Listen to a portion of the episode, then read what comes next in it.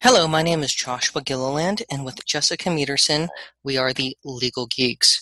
Thank you for joining me today to discuss the great issues presented in Almost Human, and that is, what is your liability for building a killer robot that goes on a killing spree for three days at its product demo? This issue was explored in the episode Unbound, in which John Larroquette guest starred as Nigel Vaughn, Dorian's creator, who after the D R N program was scrapped and canceled by the city, uh, built an X R N that went on a three-day killing spree, uh, taking out politicians and others and twenty-six police officers. So there's no question that Vaughn's company would have been sued for the mass deaths. Also, building robots and robotics was a licensed profession in uh, twenty forty-six uh, when this took place. So some interesting issues here. I personally think it would be an issue of strict products liability uh, for the killer robot that went nuts on its product demo.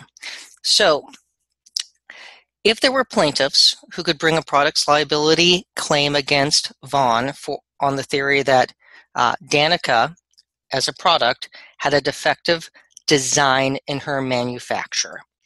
So let's explore this. California law holds for a strict liability case based upon defective design, a product is defective if the benefits of the challenged design do not outweigh the risk of inherent danger in such design. Now let's focus on the benefit of the design versus the risk of danger.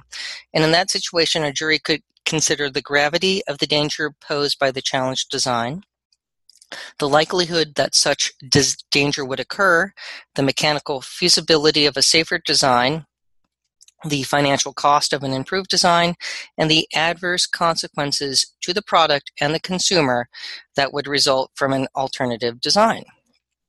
Now, the X R N killed in excess of thirty people over three days.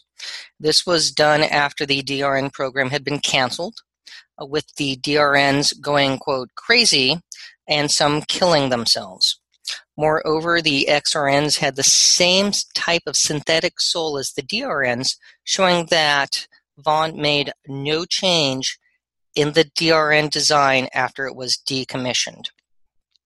While none of the th- D R Ns went on a three-day rampage, Vaughn was on actual notice of a design defect that would impact the behavior of the combat X R N. Now, given the instability of the synthetic souls that were being uh, used in the D R Ns, Vaughn should have been concerned with the gravity of the danger of a combat android that was emotionally unstable. Now, let's think about this. Would a three-day killing spree be difficult to predict? There probably would be a risk of a combat robot going haywire, given the fact that the D R N started showing suicidal tendencies, some killing themselves, uh, but thinking that Danica would go on the one robot woman Iwo Jima reenactment probably was not foreseeable.